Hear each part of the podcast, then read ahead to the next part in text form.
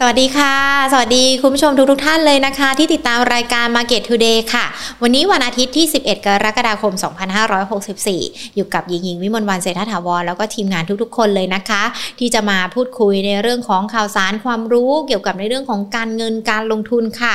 วันนี้เรายังคงเฝ้าระวังนะคะแล้วก็ติดตามในเรื่องของสถานการณ์วาระโควิด -19 ที่เกิดขึ้น แน่นอนค่ะ พูดเป็นประจำทุกๆ วัน พูดเป็นประจำทุก ๆ ครั้งเลยนะคะ ให้กำลังใจทุกคนทุกหน่วยน่วยงานที่เกี่ยวข้องให้ก้าวผ่านสถานการณ์นี้ไปได้นะคะ เช่นเดียวกับกลุ่มทูค่ะที่ต้องบอกว่าพร้อมยืนเคียงบ่าเคียงไหลคนไทยและประเทศไทย ให้ก้าวผ่านสถานการณ์ไวรัสโควิด -19 ระลอกใหม่นี้ไปด้วยกันนะคะ แน่นอนเชื่อว่าตอนนี้หลาย ๆ คนกำลังเครียดกำลังสิ้นหวังกำลังท้อแท้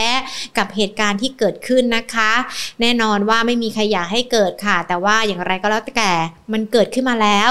เราต้องฝ่าฟันไปได้ด้วยกันนะคะ เป็นกำลังใจให้อย่างต่อเนื่องค่ะ และที่สำคัญขอบพระคุณทุกๆทท่านเลย ที่ดูแลตัวเองเป็นอย่างดี สวมใส่หน้ากากอนามัย พกเจลแอลกอฮอล์ล้างมือไม่ไปในสถานที่เสี่ยงหยุดอยู่บ้านนะคะ อันนี้ขอบพระคุณจากใจเลยที่ทุกคนปฏิบัติอย่างเคร่งครัด เชื่อว่าหลาย ๆ คนมีเป้าหมายเดียวกันนะคะ ก็คือทำให้สถานการณ์ไวรัสโควิด -19 นี้ มันบรรเทาลงหรือว่ามันทำให้เกิดการสูญเสียน้อยที่สุดนะคะ รายการของเรายังคงเป็นกำลังใจให้อย่างเสมอมาเลยค่ะขณะเดียวกันมาดูในเรื่องของการลงทุนกันสักนิดหนึ่งถ้าใครที่ติดตามรายการ Market Today เนี่ยแน่นอนตอนนี้เราจะมีการทำโพกันด้วยนะคะ หนึ่งในนั้นมีโพที่บอกว่าคุณรู้จักตลาดทีเฟกดีมากน้อยอย่างไรกันบ้าง มีความคิดเห็นหลากหลายเลยค่ะ ทั้งรู้จักไม่รู้จักหรือว่ารู้จักพอสมควร วันนี้เดี๋ยวหญิงจะมาแนะนำนะคะ มาทำความรู้จักกับตลาดทีเฟกให้เพิ่มมากขึ้น แน่นอนตลาดทีเฟกก็คือการซื้อขายสินค้าล่วงหน้า สามารถทำกำไรได้ทั้งขาขึ้นและขาลง ไอ้วิธีการทำกำไรขาขึ้นขาลงเนี่ยเดี๋ยวหญิงจะพูดคุยกันในอาทิตย์ต่อไป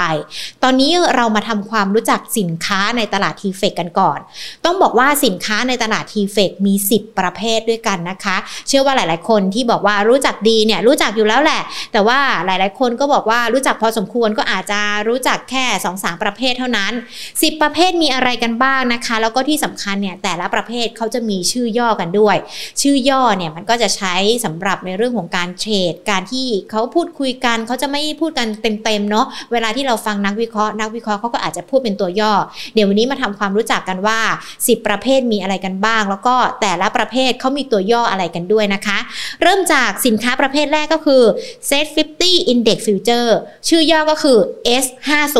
อันนี้เชื่อว่าหลาย ๆ คนคุ้นเคยกันดีตัว S50 นะคะ เป็นสินค้าลำดับแรกที่ตลาด TFEX จัดให้มีการซื้อขาย โดยเป็น future ที่อ้างอิงกับดัชนี Set 50 ในตลาดหลักทรัพย์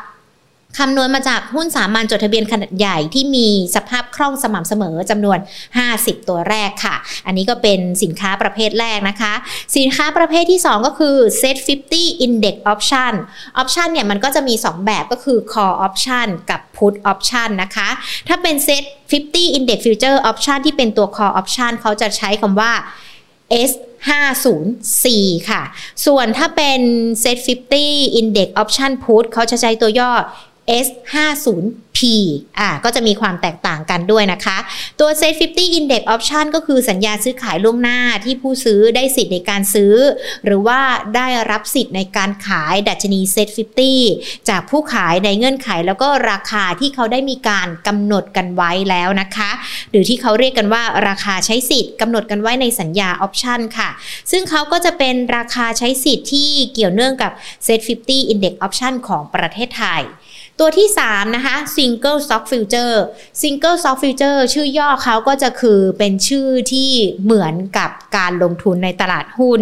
ตัว Single Stock Future นะคะก็คือสัญญาซื้อขายล่วงหน้าที่อ้างอิงในราคาหุ้น ดังนั้นตัวย่อก็คือจะเหมือนตัวย่อในตลาดหุ้นเลยอย่างเช่นปตทก็ปตทตัวธนาคาร K-Bank ก็คือ K-Bank แบบนี้นะคะ ถ้าเป็น Single Stock Future ก็คือจะเป็นตัวเรียกตัวย่อเดียวกันกับชื่อในตลาดหุ้น Go Future ค่ะ ต้องบอกว่าสินค้าในตลาด t f เฟหรือว่าสินค้าตลาดอนุพันธ์จะมีในเรื่องของทองคำมาด้วย ก็จะมีทั้ง Go Future Go D นะคะ แล้วก็ Go Online Future เดี๋ยวเรามาแยกย่อยกันว่าทั้ง 3 ตัวมันมีคุณลักษณะพิเศษอย่างไร แล้วก็ใช้ตัวย่ออะไรกันบ้างนะคะ เริ่มกันที่ Go Future ชื่อย่อก็คือ G F เป็นเครื่องมือที่ผู้ลงทุนสามารถใช้ทำกำไรได้ตามคาดการณ์ที่มีต่อราคาทองคำทั้งในราคาทองคำที่เป็นขาขึ้นและทองคำขาลง มีคุณลักมีคุณลักษณะสมบัติพิเศษนะคะหรือว่ามีข้อเด่นของเขาก็คือ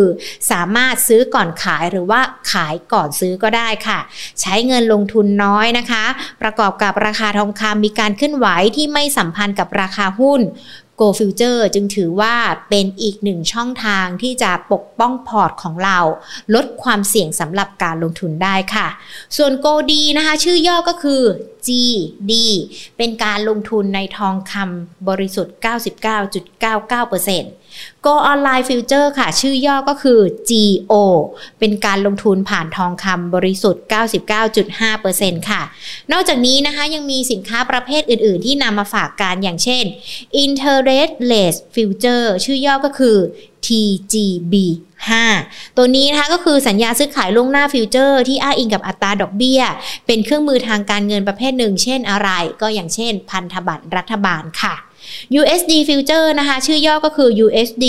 ซื้อขายอัตราแลกเปลี่ยนสกุลเงินดอลลาร์สหรัฐ แล้วก็ยังคงมีนะคะอีก 2 ประเภทก็คือ Sector Index Future ชื่อย่อก็คือจะตามหมวดเลย เช่นธนาคารเนี่ยก็คือแบงก์เทคโนโลยีสารสนเทศก็จะใช้ ICT พลังงานนะคะก็จะใช้ e n e r แล้วก็เป็นตัว G ค่ะ ส่วนพาณิชย์ก็เป็นคอม แล้วก็เบิ้ล M ไปอีกหนึ่งตัว C O M M อาหารเครื่องดื่มก็อาจจะเป็นตัวฟู้ดนะคะ อันนี้ก็จะเป็นชื่อย่อในหมวดของ Sector Index Future และอีกหนึ่งตัวค่ะ Rubber Future ชื่อย่อก็คือ JRF ก็คือกลุ่มการเกษตร กลุ่มการเกษตรก็เช่นยางพารายางแผ่นรมควันประมาณนี้นะคะ พอเราแยกย่อยในเรื่องของประเภท ของตลาดทีเฟกกันได้แล้วว่ามีสินค้าอะไรกันบ้าง ทีนี้ก่อนที่เราจะไปลงทุน เราก็ต้องมาดูกันสักนิดหนึ่งว่าตัวเราเหมาะกับรูปแบบการลงทุน แบบไหน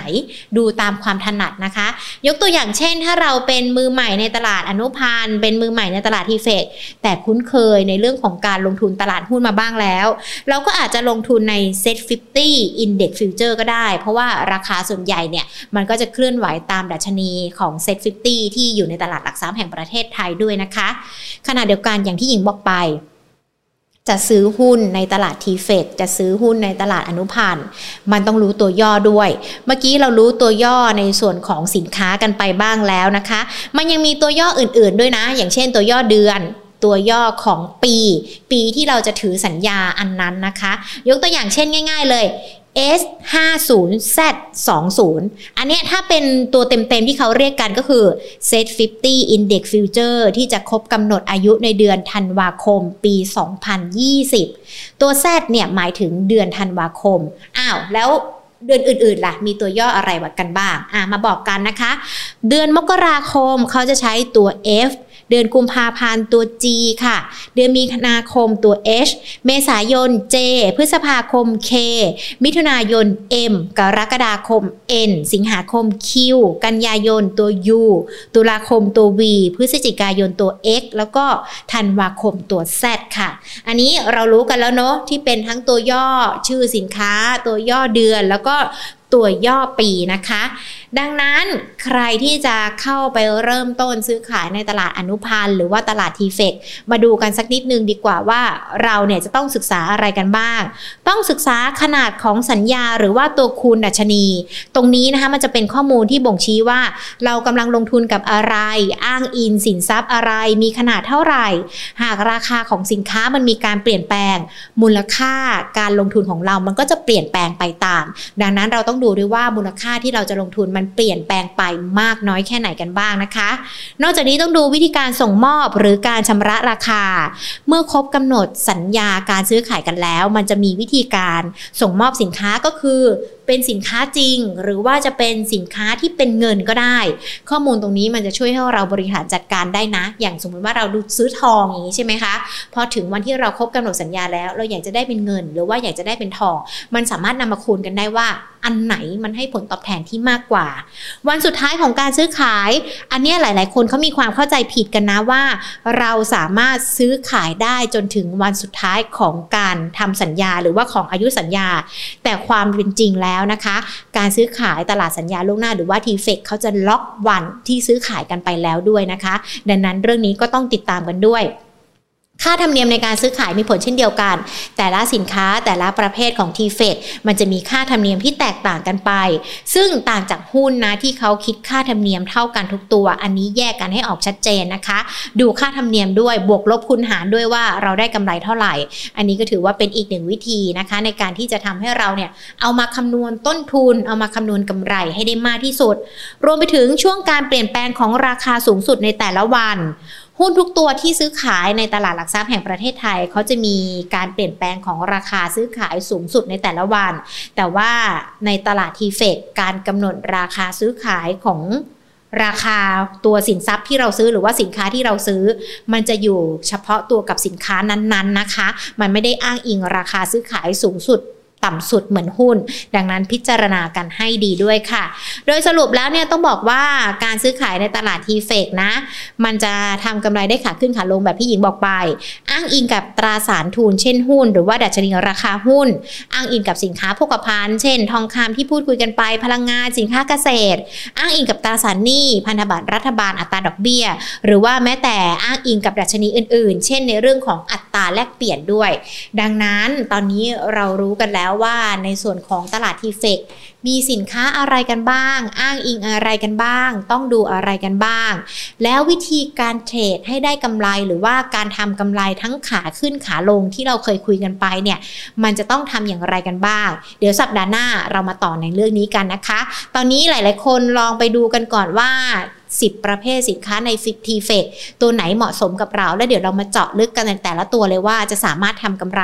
ให้กับพอร์ตของเราได้อย่างไรกันบ้าง ดังนั้นถ้าไม่อยากพลาดการลงทุนนะคะนะคะ กดติดตามกันเลยทั้ง YouTube แล้วก็ Facebook ของเรา Money and Banking Channel เพื่อที่เวลามีสาระดีๆ แบบนี้ เด้งเตือนไปที่ Facebook ของท่าน เด้งเตือนไปที่ YouTube ของท่าน ท่านจะได้ไม่พลาดกับการลงทุน และอีกหนึ่งช่องทางที่สามารถฟังได้เพิ่มเติมนะคะ ก็คือทางด้านของพอดแคสต์ของเราค่ะ Money and Banking Podcast นะคะ ติดตามการข่าวสารในเรื่องของการเงินการลงทุน สาระดีๆ ที่นำมาฝากกันเป็นประจำแบบนี้แหละค่ะ วันนี้ลากันไปก่อน สวัสดีค่ะ